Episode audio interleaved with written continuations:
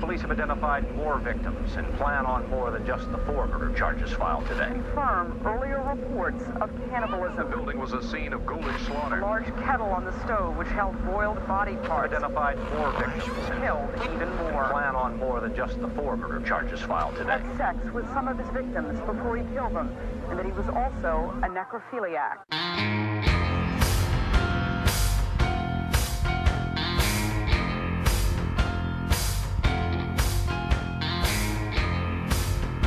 You are now listening to Grinding True Crimes with your host, Maddie Matt, Todd Fox, and Gabby Gab. Hey, hey, hey, welcome into another episode of the Grinding True Crime podcast with your host, Maddie Matt, along with our narrator for today, Todd Fox, and the other host for the show, Gabby. And we are back here live, uh, giving you another episode. Sorry, we've been gone for a while, and but uh, we're back. We have been very busy with our lives, but that's no excuse. So for all our fans out there listening uh, and wanting to hear some new content, we got something for you. But before we get into all that, let's let you guys know where you can find us. You can find us on Instagram and Facebook. Just type in the Grinding True Crime, and you can uh, see some of our uh, previous recordings and get links to some of our past shows, as well as commenting and messaging us. Also, if you want to listen to us on your podcast, go to Podbean, Spotify, Anchor, iTunes, and Pandora. And for those who are faithfully listening out the country, you can find us on Podchaser, Radio Public, Breaker, and Pocket Cast. And also, if you go to redbubble.com and type in Todd Fox 80, you can support us by buying merchandise courtesy of the Grinding True Crime cast.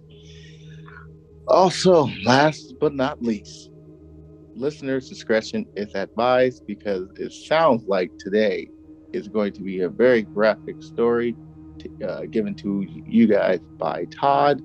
Might be a two parter, we'll see, but definitely listeners' discretion is advised because we do get into details.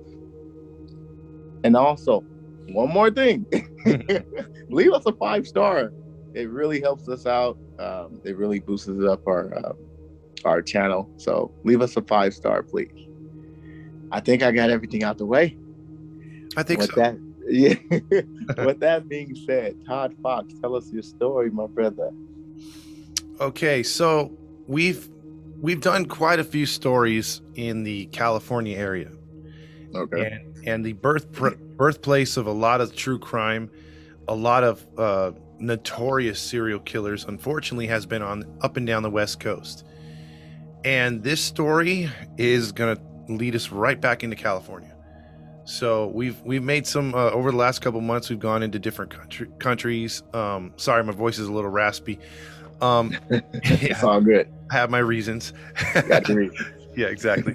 Um but it's it's gone you know we've gone into different countries different states in in the united states or whatever but we're going to stick into california.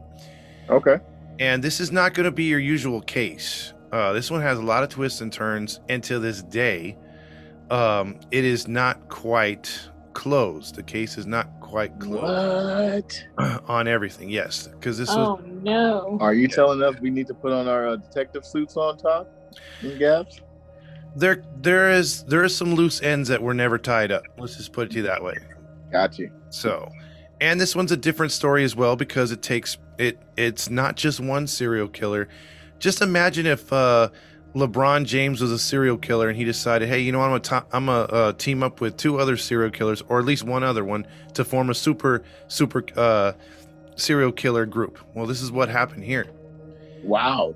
These are two so we got a team of serial killers. Yeah this is this is a team that found each other through the weirdest ways and i'll get into that and they teamed up to form you know they're dual serial killers with the same likes and dislikes which is very weird. But but they found each other. Yeah. That is weird. Yeah it's the story of one mr leonard lake and mr charles Ng i'm assuming charles Ng is asian descent and charles uh, lake? Leonard, leonard lake is uh sounds kind of white to me. Yes you got it nailed it Nailed it. So, let's talk about the first one first, which is Leonard Lake. Okay. Leonard Lake was born October 29th, 1945. Okay. Leonard was definitely a baby boomer born in the heights of the war. So, like, while everyone was ready to go off to war, they were getting their last sex in. And then, uh, when they came back from their tour of duty, if they were lucky to, they had a kid waiting for them. So, he was one of those uh, war babies. Um, Him and his siblings lived in San Francisco at the time, but his father and mother weren't exactly the greatest of role models. So, there's Uh-oh. your there's your red flag right there, one of them. There we go. Hippies. As usual. No, this is before hippie times. Oh This is yeah, that's the forties. Yeah, it's the forties. Yeah, but Gabby's got it right. As usual, that, that plays a big part is the parent parenting growing up. Mm-hmm. They got into fights in front of the kids through his childhood, either physically or verbally. Um, so so much so much so at times that the siblings were shipped off to their relatives at times so that they can have a cooling off period. Period. So the parents would just be like, "Hey, we're going to send you to Aunt so and so's house, uh, your your uncle's house or your grandma's house because me and the wifey got to make things up. We got to patch things up. We got to fix things." So that's what they were doing. How long would they send them away for? We're talking about uh, weeks, like Oh wow. Yeah, anywhere from like three to eight weeks. So that'd have been great. yeah, talk about a cooling off period, right? What? Yeah, Dang. Are they the problem or the kids? yeah. So they they moved from San Francisco. Get this, in 1951, his parents moved up there to Washington, and stayed in the Pacific Northwest, where they eventually settled down just to get separated. Um, now, Wow. fol- now follow me on this one. Usually, you keep the, the family together, or you know, the wife usually gets the kids, or in rare cases, they split the kids between the two parents, or what have you, right? Mhm. his two younger siblings, um, who were three and four at the time, stayed with the mother, while for some reason his parents decided that Leonard, who was six at the time and the oldest, would be sent to live with his grandparents back in San Francisco. Okay. So what? Yes. So yeah, splitting them between parents is common, but why are you gonna split them up if they're not gonna stay with a parent? Exactly. So either the father wanted nothing to do with them, and then the mother was like, "Well, I, I don't really like that oldest kid." Oh, they just gave it to the grandparents. I mean, I don't know. here, you take them. yeah. Like really, I got two already. I'm not taking the third one. That's cold. That's cold. So, at the age of six, and him moving forward, this would play a huge part in, in his development. He's not getting raised by his paternal parents. His grandparents, obviously, if you're thinking about it, his parents were probably born in the you know early 1900s, 19 teens around there, Mhm. and and his grandparents were probably like 1860, something like that, maybe 50. Sounds So about right. they have an old older type of mentality and they're not going to keep up with a six year old so there's another red flag Mm-hmm. Dang. hmm so even at six years old he understands the fact that he's been rejected by his parents Hmm. so what's one quality of a serial killer that usually starts out and then fixates on how or on how things turn out some and you know sometime later Meow. is that a cat Killing of the cat. what about you gabby Uh, just animal abuse in general. Well, you guys guessed it exactly, and um, and and this one's a little weird though. Follow me with this one too. Okay. He starts fixating on animals, and mainly mice, because in the area of San Francisco, there's some decrepit areas at that time where there was mice around a lot. So he would get those, and then he would also get some from the pet store when he gets some loose change. Now, Mhm. this is a little different though. He actually starts out treating them very nice, which he has them in cages at first, but then he lets them start. He puts them in his cars. You know, he has those like little kind of Tonka cars, and he drives around. Yeah, he has like trains, and he builds like a little cardboard city for them to walk around, and and like hey, that's pretty dope. Yeah. So he's treating the mice really good this at this time, really good. Sorry, my voice. I got the, I got the puberty voice going on. Like, hey, would you like fries with that? You had a car. yeah, sorry. Bear with me, guys. I'm sorry. so, um, You sound like someone. Stop it. see, Stop I didn't. it. I didn't do it this time. It was Gabby. Didn't do it. That's how you guys mock. Stop yeah, it. that is true. That is true. I I agree with Gabby. Continue, sir. okay, let's get let's get into some stuff here. I'm sorry. Um, but at some point, his grandma told him to get rid of the mice. I I, don't, Aw, man. I don't know if she said it a certain way or whatever, but instead of getting rid of the mice or the mice in a good way, he was going to torture them, and um, it would be as far as pulling off the ripping the limbs off the, the body of the Oh. mice. Um, it was also to do with finding somehow a 11 year old got his hands on, believe it or not, acid. Wait, acid? Acid, yes. Whoa. And he began to dip the bodies in the acid or just drop them in there and watch them disintegrate and scream Alive. alive. Yes.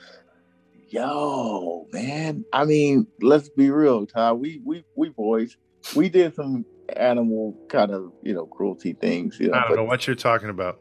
Hey, man. I, I'm serious. See, Gabby? See? I Another red did. flag. Never. Like like no no no like like you know we.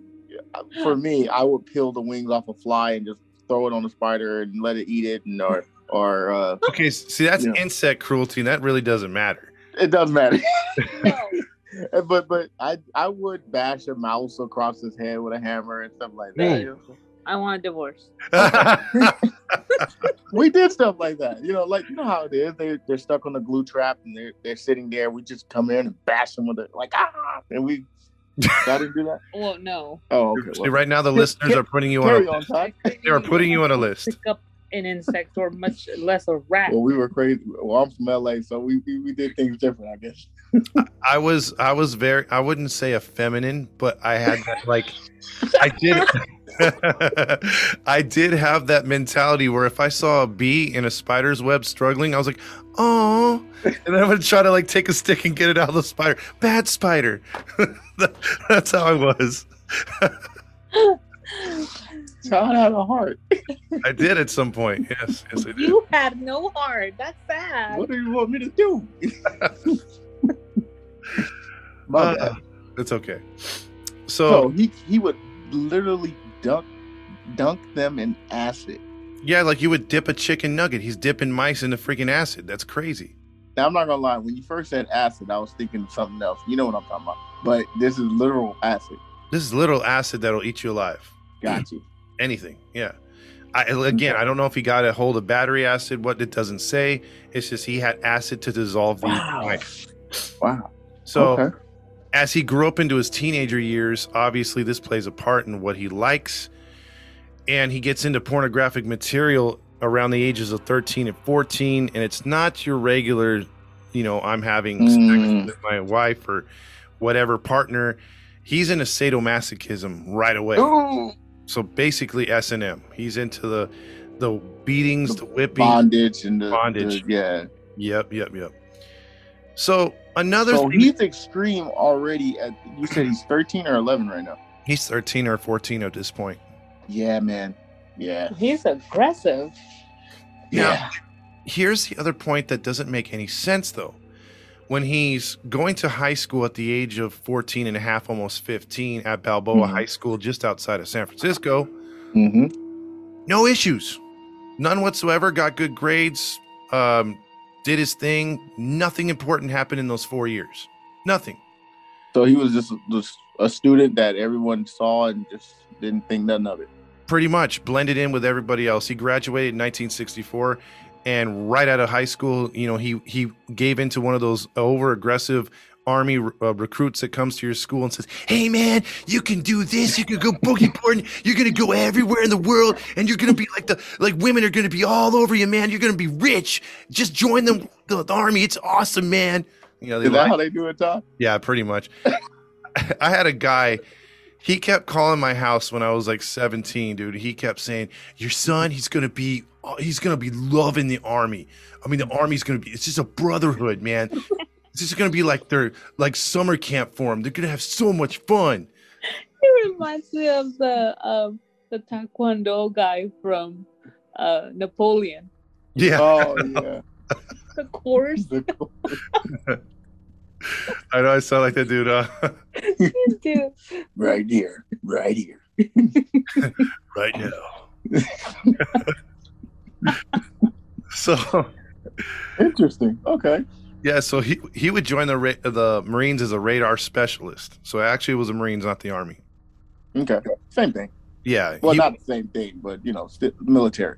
Yeah, yeah, yeah. so he would he would train in North Carolina, and he would Okay. pick, and he would pick up a lot of tactics, uh, survival stuff that were being taught to him, and apply Not those to his everyday life. As he grew older, he liked to fend for himself, hunt, uh, you know, really challenge his body and and be a survivalist. Like he was liking that from the start. That's not bad. Yeah, yeah, he was he was getting into that. He also would love field combat, uh, hand-to-hand combat, explosives, rifles, and much more. He was just getting into all that. Um, he would also meet a woman by the name of Karen, who they started to date, but just when they got hot and heavy, he was told that he was going to be deployed, and uh, Hmm. so after basic training in North Carolina, he was shipped off to Vietnam in 1965. Ooh. Mm. So here's the thing too in 1965 Vietnam was a hotbed of all kinds of murder, killing, savagery by the Mhm. Americans and the Vietnamese. So I mean it was on both sides. There was a lot of death, a lot of gruesome stuff over there. Yeah. He was on the ground experiencing all this stuff. Oh man. He was in the middle of two big battles and um, he developed uh, PTSD almost immediately. Oh, easily. Yeah. That's, yeah. including having a psychi- uh, psychiatric uh, episode while camped out in the middle of Saigon or wherever they were at, where he was shipped to a military hospital where he had to be sedated for a couple days and watched. Um, there isn't too much information or any information on exactly what the episode was, other than the fact that he was having severe hallucinations and bipolar and schizophrenic behavior. Um, Mm. Despite this, the Marines were like, "Are you bleeding?" He's like, "No." Get back out there, and he went back out into the to the field and continued to fight the Vietnamese. so It's sad, but that's like how it works, right? Jacked Pretty much. up, man. yeah, They don't care about your sanity or your health. If you're well and able and your body's still functioning, go over there and do it. It's like I got shot in the finger, Sarge. You got a left hand. Use that. exactly. He's like, "What happened to that cool surfer Marine?" Uh, what is it, recruiter? What, where's all the women and the fun times? Shut up! You waste of, waste of space and get out there. You know that was it. So um, Yeah. he and here's here's the thing too we always talk about those breaks that serial killers get to where you know something could have happened one way and they could have just been taken out by whatever reason they could have been arrested and this would have never been a story he could have been killed over there and who knows how many times being in active duty on the ground in hostile territory for the most part and he was never killed he was never shot a lot of close calls but never shot Interesting. Wow. No grenade. No.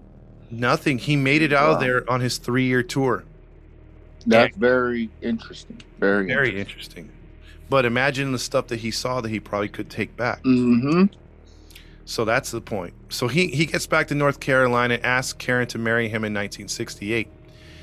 Um, after they got married, after she said yes, he uh, started to treat her like crap, talk down to her, uh, Well, talk, talk about her in front of his, in front of their friends, like look at that fat cow over there. this is my wife, you know, stuff like that. Just like downplaying. the whole time. I'm sorry. I mean, that's what that's what no, real no, no, do. That's what do. no, you didn't do anything wrong. I, for some reason, Peter Griffin came in my head. Which, Oh, okay. Definitely Family. Guy. Yeah. so he actually um, had to uh, he went to enlist back into the marines in 1970 and she was all for it What? yeah he he had another tour in vietnam for the second time um, for whatever reason so he returned and uh, he came back t- to her.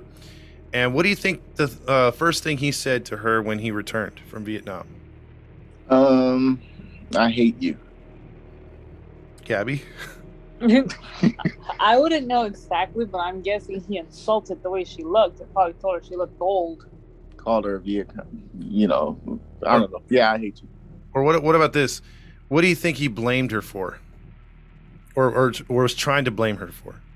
For the murder of his his uh, fellow fallen soldiers. No. Okay, I'm way off. Um, For his psychoticness. No, he came back and instead of saying, Baby, I loved you, I missed you, he basically called her a cheater right off the plane. Said that she was Oh, wow. committing adultery the entire time and that uh, she was not faithful whatsoever. hmm. So, he must have saw something when he was over there. well, again, this is, this is way before the internet, way before, you know, maybe you, maybe, you know, nowadays you see like an incriminating message on social media and you think, man, are they up to, he or she up to something? But this is come on, he's on the other side of the world. The only way to get a hold of her is via, you know, writing a letter. Writing. Yeah. Yeah. And so and, and you're not gonna be able to make phone calls at that time. So he just comes over there with a blank, hey, you're cheating on me. I know you can't keep it in your pants, blah blah blah blah. blah. So Wow. yeah, he came off very verbally abusive right away. Interesting.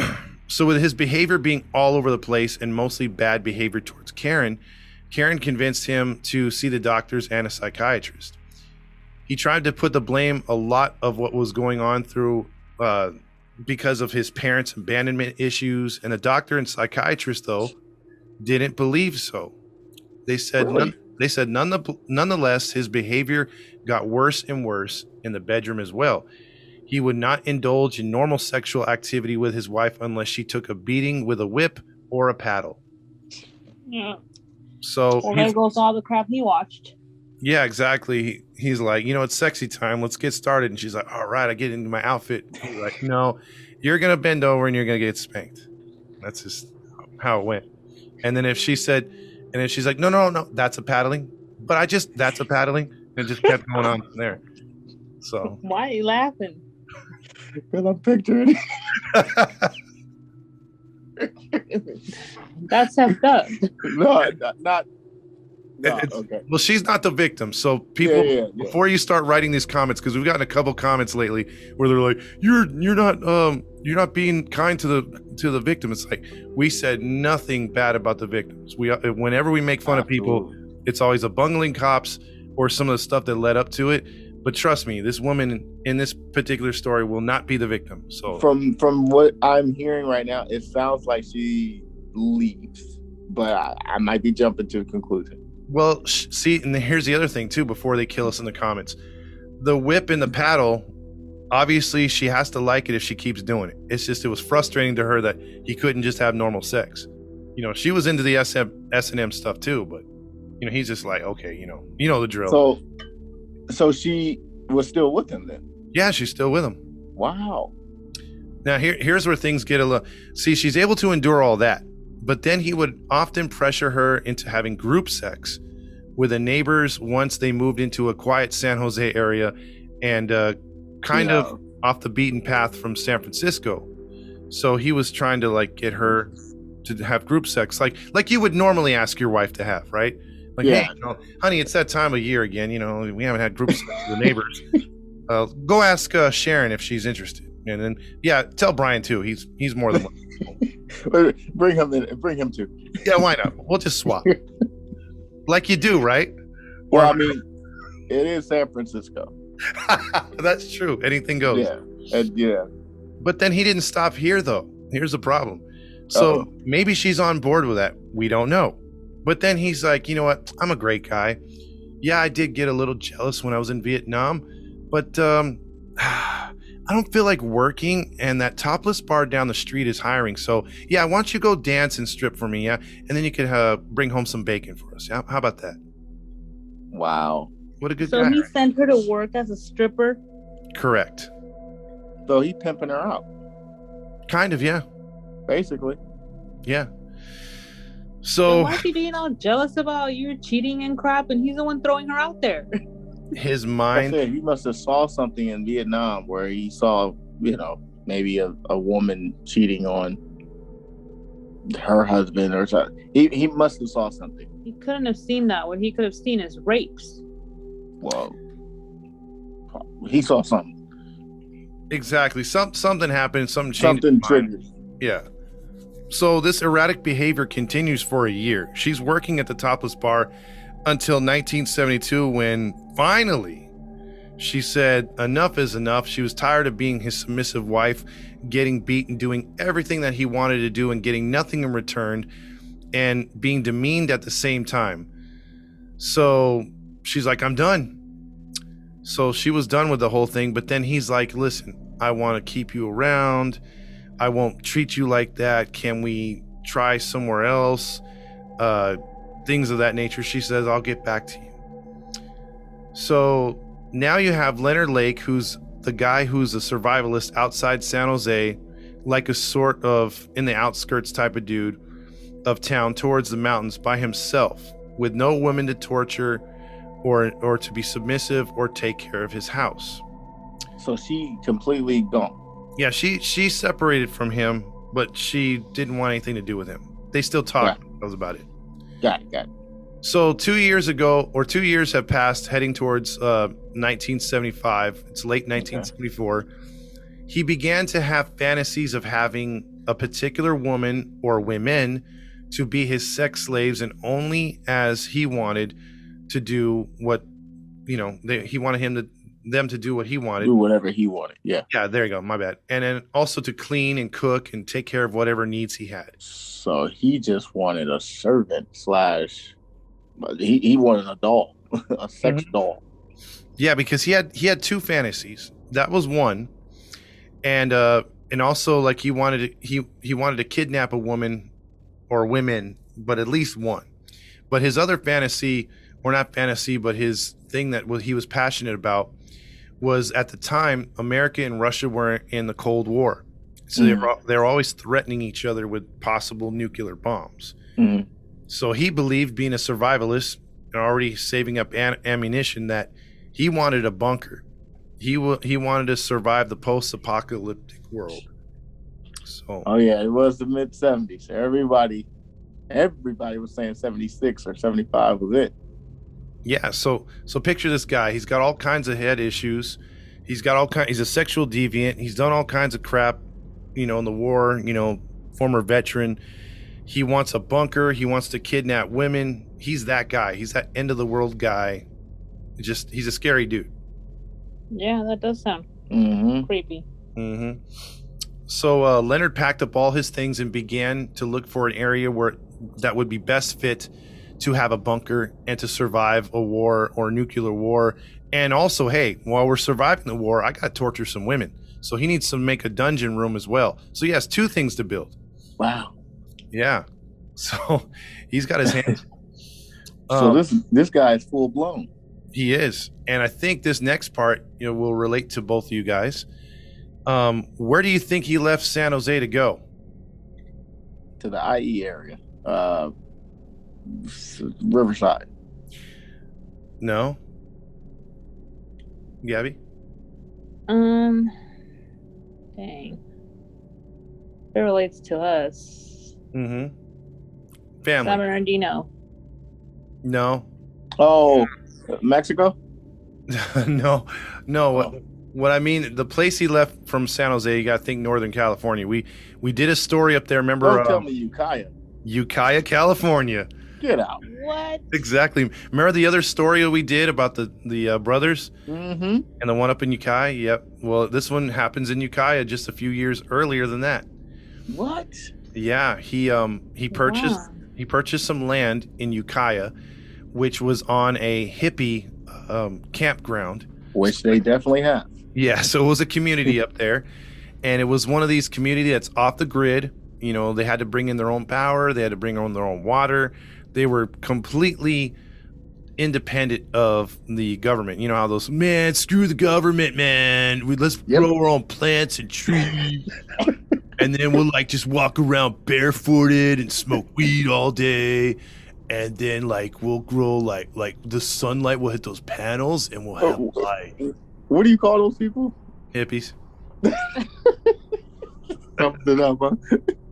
Are you looking for something else? What is it, degenerate? Not degenerates. Um, Degenerates. not What? degenerate. Not degenerate. They're, they're, it could be hippies, but I'm thinking of something else. Then. Well, see, we have the we have the other version. We have the technical version of those nowadays. That's the hipsters. The hipsters. Yeah, but those those are the real hippies. Those are the ones that, man, why use any body wash, man? Let your body take care of itself. Grow all your hairs. What's a shower? no, those are the ones with the dirty dookie braids. You know what I mean? Like That's jacked up, man. you can't tell where the hair starts and ends. It's all matted together like a cat. Oh my god. Continue. I'm sorry. I'm sorry. I'm, I'm like going way off on this one. I'm sorry. um, so Ukiah. Ukiah, California.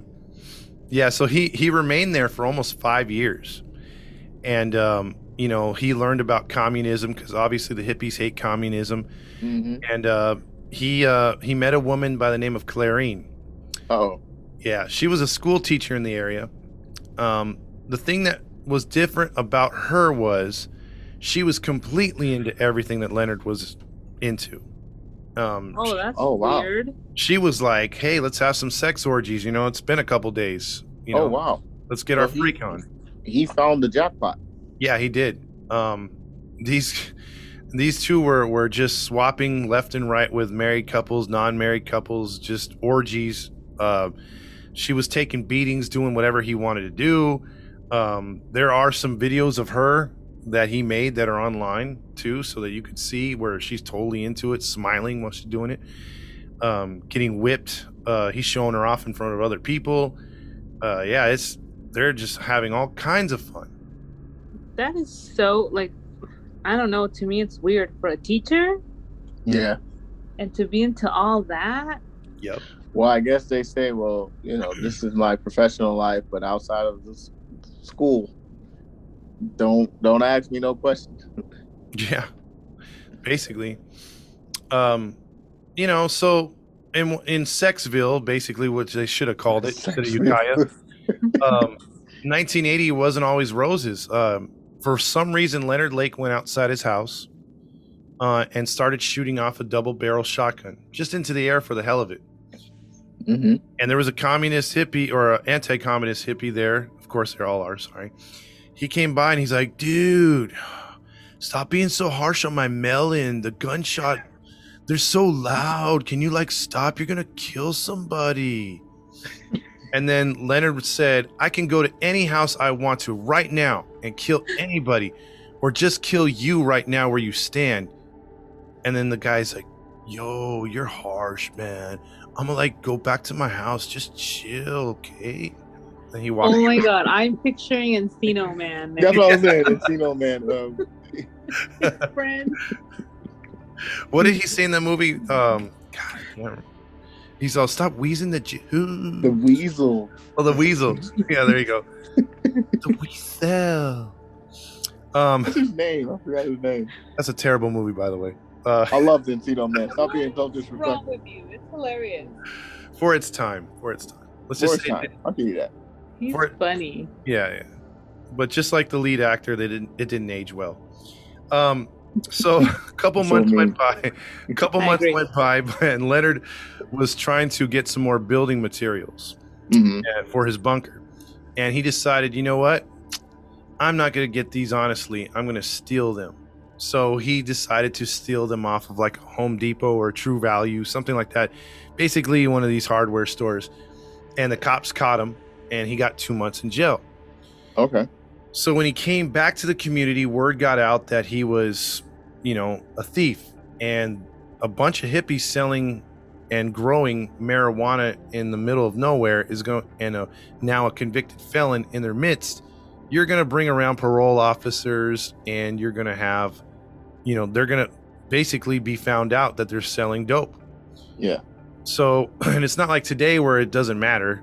It's back then that was a high offense. You know, they were the war on drugs was in its infancy. So um, they told him they got together as a group and said, "You're booted. You and your chick got to leave this area. You can't stay here anymore. So, yeah, so they had to leave.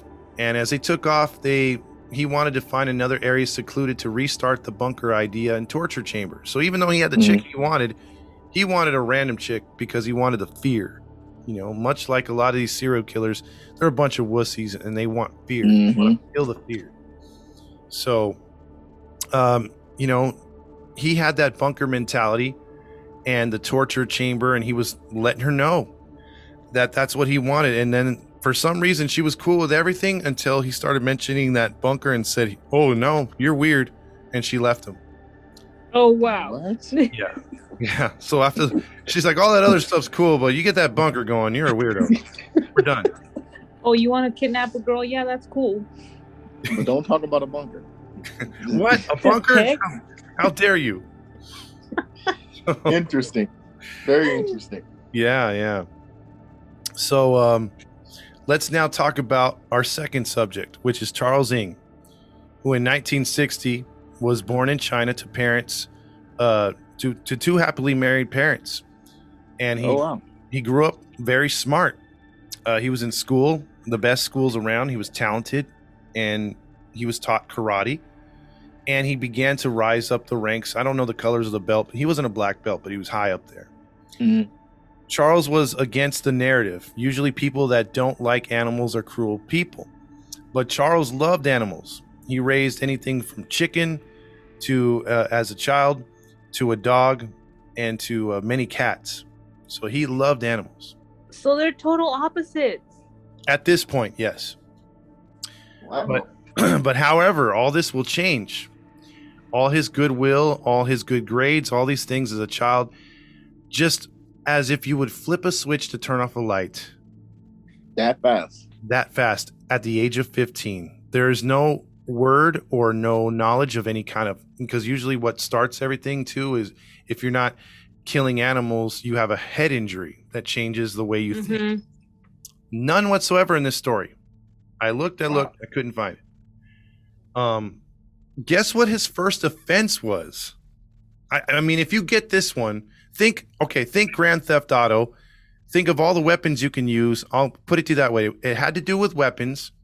He di- he didn't kill anybody, but he did cause some damage and just some overall, you know what? So some terror. What do you think he was arrested for, and what kind of weapon do you think he was used? It's not a gun. At the age of fifteen, Probably um burglary. No, he used a weapon. He used a weapon. Oh, so he, he got arrested for using a weapon. Yes. Oh, okay. Um a staple gun. Nope. Gabby. Uh, a knife. No, this woman's off the uh, regular weapons weaponry. This is not a go-to weapon, basically. A screwdriver. No, no, no. He, Okay. he he was arrested not once, not twice, but several times for throwing Molotov cocktails off roofs at other buildings What? and vehicles. What? Yes, What? Yo. Throwing what? Molotov. basically cocktail. it's liquor. bomb. It's like a homemade bomb.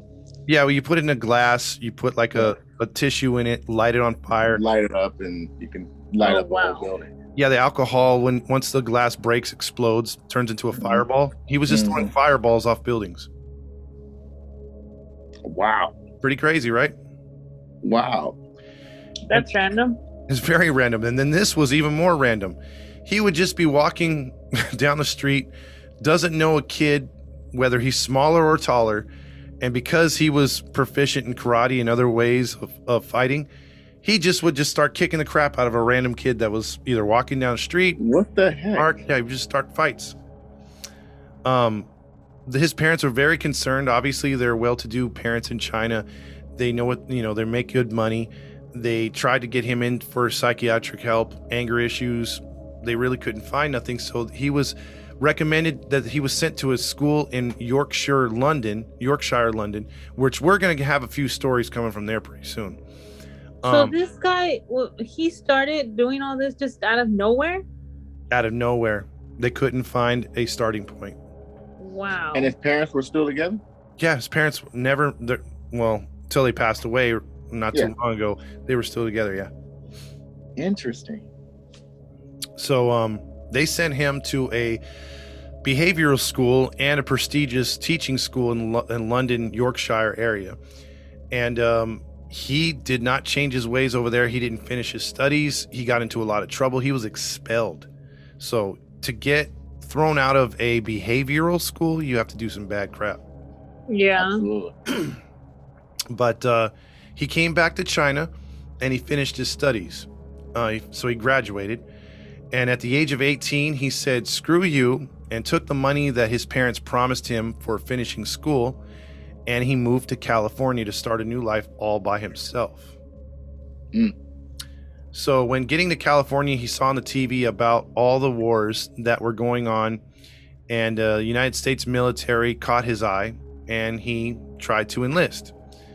Um, he tried to enlist, but was not a citizen, so he got falsified papers and lit and began to enlist again at this time and was accepted at Camp Pendleton in San Diego, California.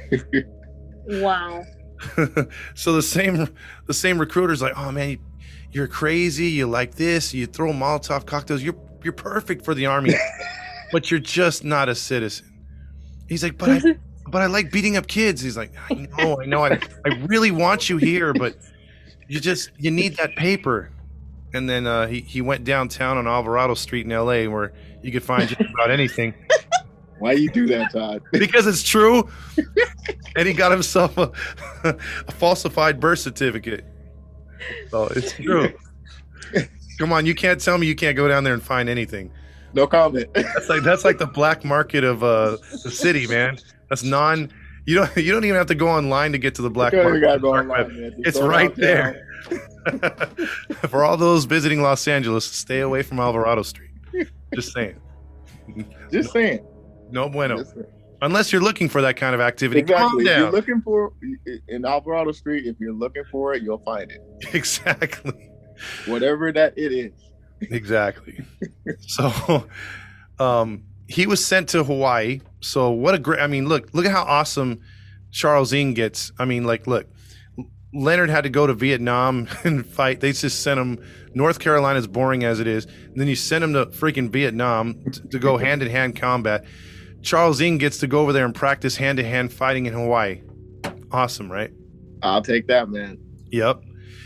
Um, but in 1981, though, being an Asian uh, American supposedly in the military was not a, and I only say supposedly because he wasn't an American at the time. Um, so being a Chinese uh, American to the soldiers was not good. Uh, remember, this is not too long from the the war and the conflict, so Mhm. Asians and Americans did not exactly treat each other right, and there was not there was no PC back then, so there was all sorts of slurs by his fellow military men that were being thrown at him. Mhm. Um, so he was getting discouraged, and he was actually put on night watch at the armory where they hold all the equipment, the vehicles, the grenade launchers, guns, all that stuff. That don't sound like a good idea. Right? See, but see, I was thinking that too. Like, like, is he going to start shooting people? Is he going to do this? No, actually, he had a different mindset. He got a couple of other officers that were fed up with the way that either he was being treated or they were being treated, and they figured, let's start selling some of these weapons and making some big money. Let's, I'm, we're, we're all security here. We could jack some of this stuff and sell it on our own, which they started to Mhm. do. Wow. But that's a federal offense, and that's a court martial. That's big time jail time in a military prison. Um, so these were these were very serious charges if you were to get caught. so, um, basically, he gets. They start finding out that things are missing. They start to investigate. One of his buddies actually says, "Hey, you know what? I'm in on it. So is Charles. So is this guy." Mhm. And uh, well, they uh, they arrest him, and he's brought into custody. So, There's always a snitch in the bunch. Mhm. how does Charles Ng escape?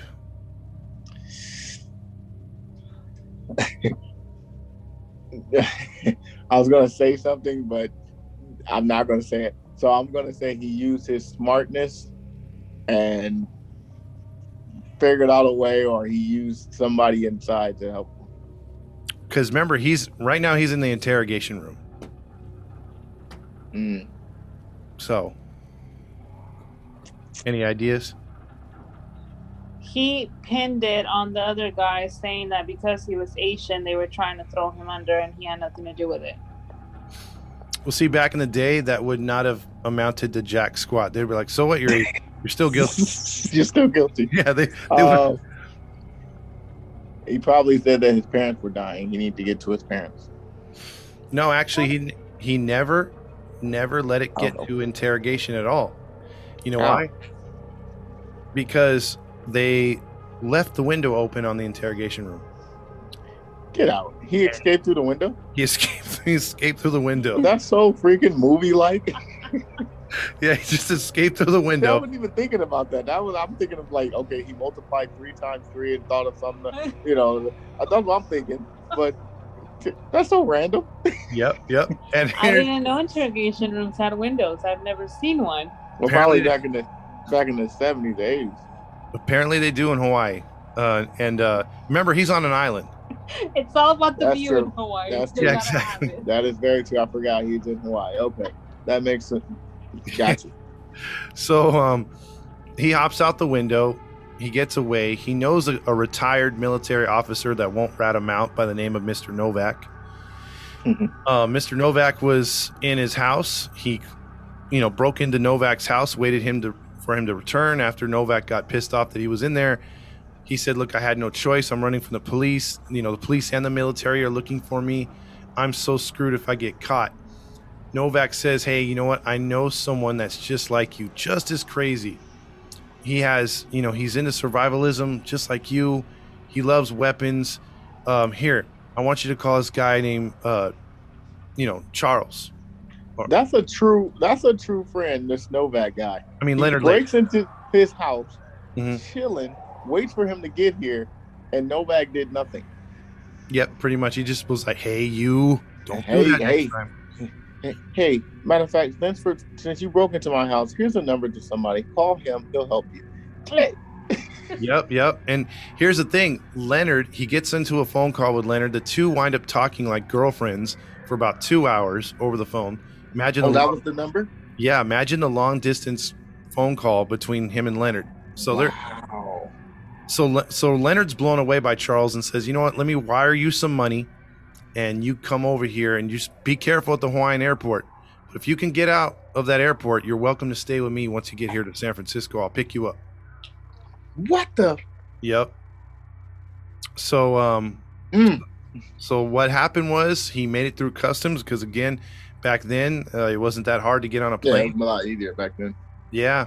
And uh, Leonard stayed true to his word and picked up Charles at the uh, San Francisco airport.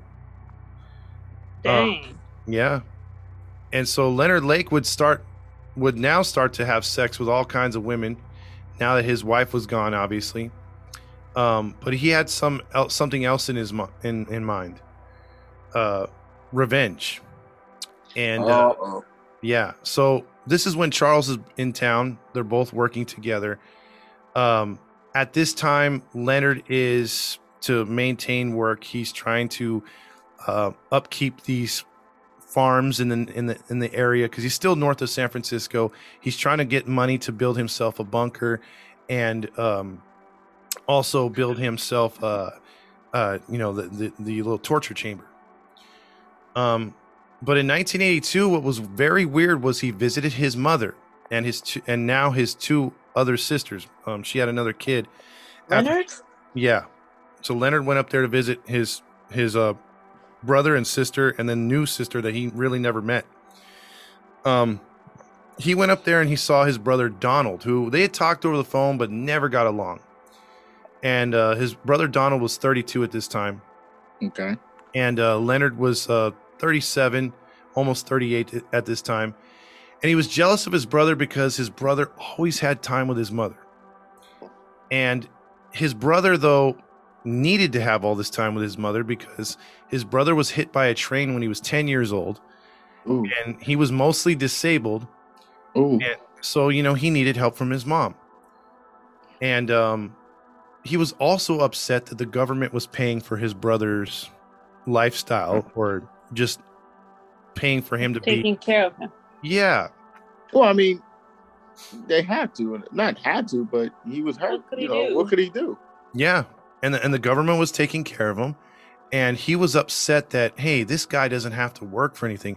I'm over here having to work because my wife left me or my girlfriend left me, and I'm Mhm. trying to scrounge up money. And look at this guy gets paycheck after paycheck, and um, he was tired of his brother leeching off the government to the point where he told friends, "Man, people like that should just be shot."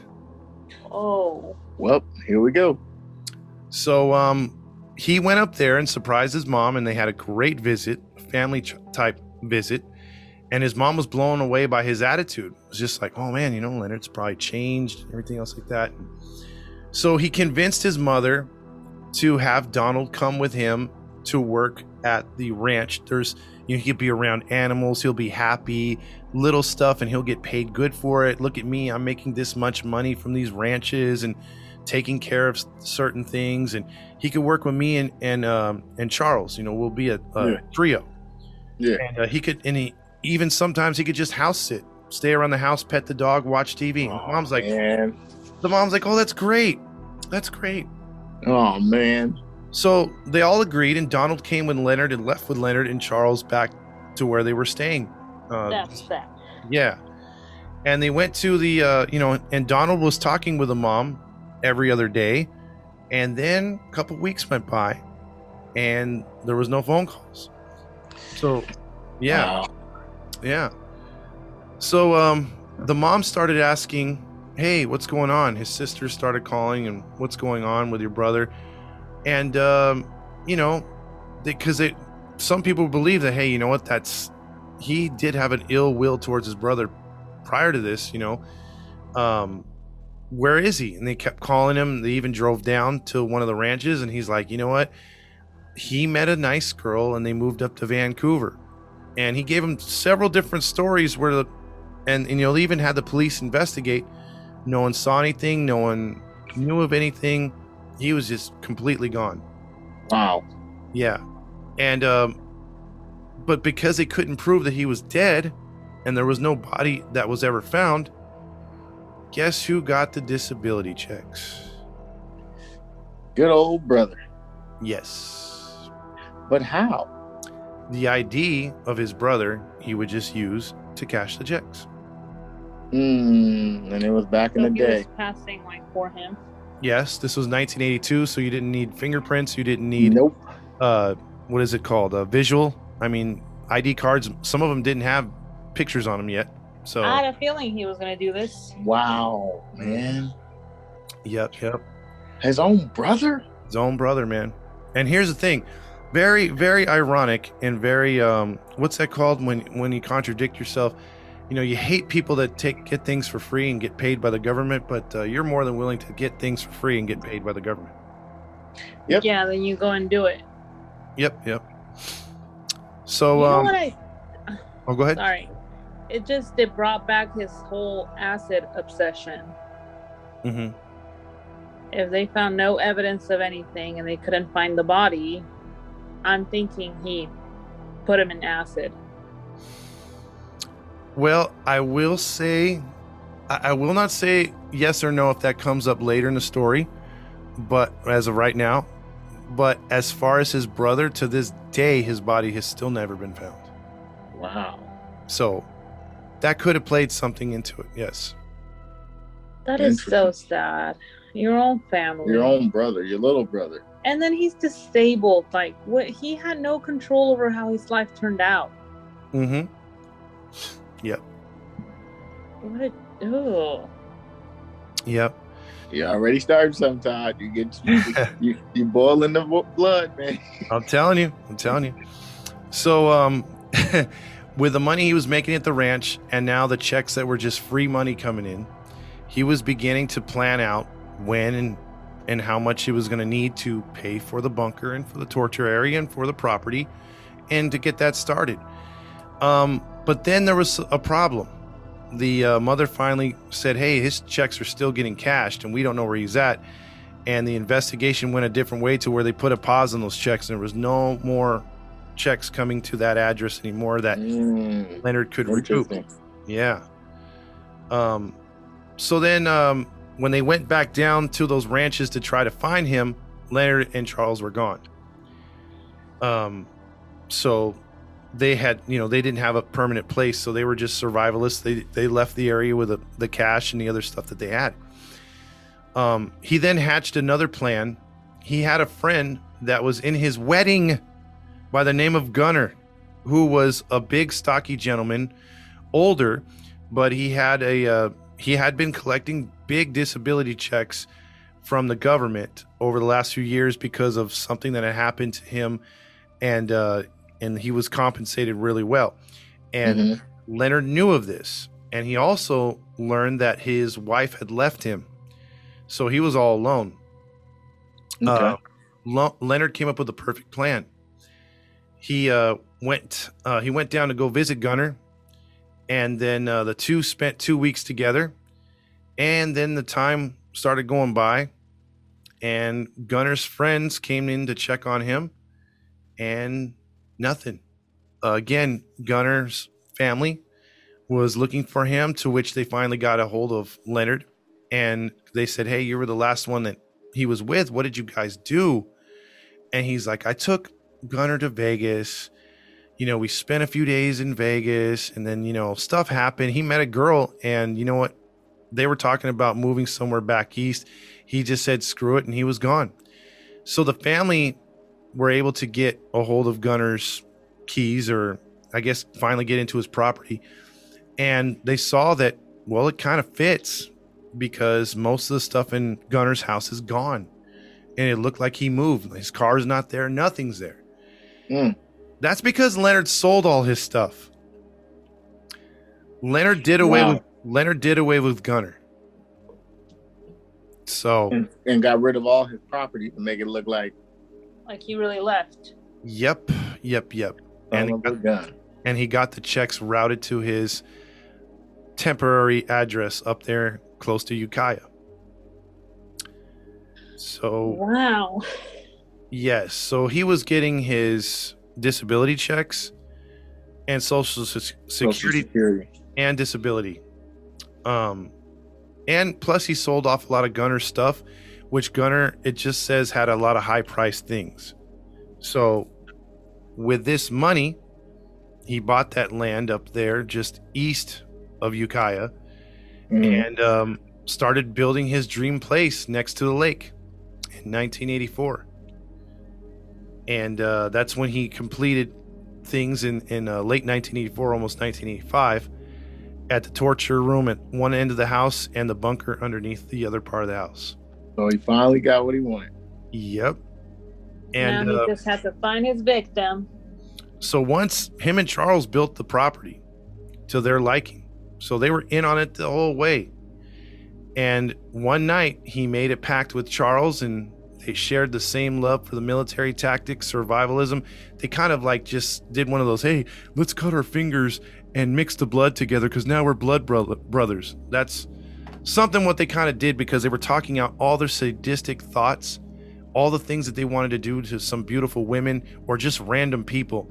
And they were Mm. just like, oh yeah, dude. They were just, they were getting turned on without being getting turned on. You know what I mean?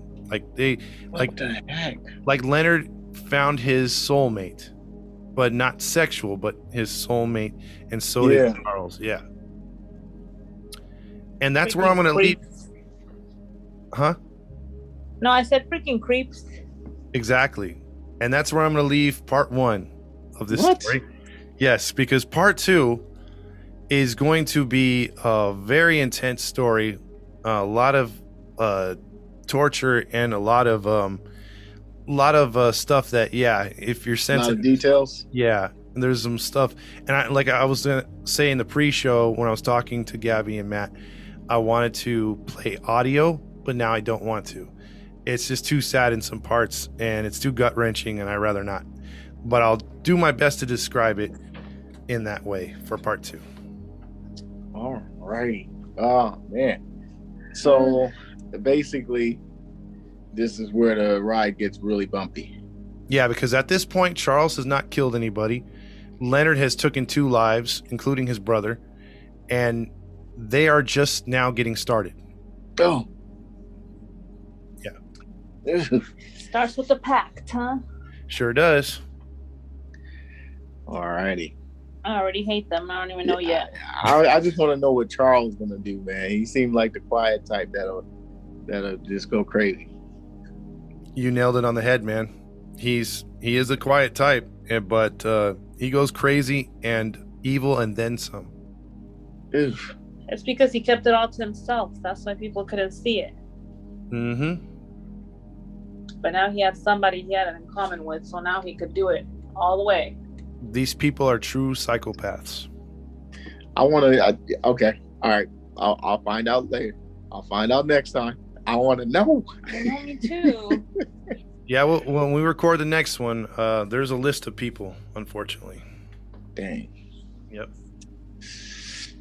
Well, that was our first episode. What do you call them? The the serial killer gang. Yeah, or um, geez, dual threat. I don't know, but it's a story. threat? Yeah, story of Leonard, uh, Leonard Lake and uh, Charles Ng. Charles Ng. There you have it. For first part, Leonard Lake and Charles Ng.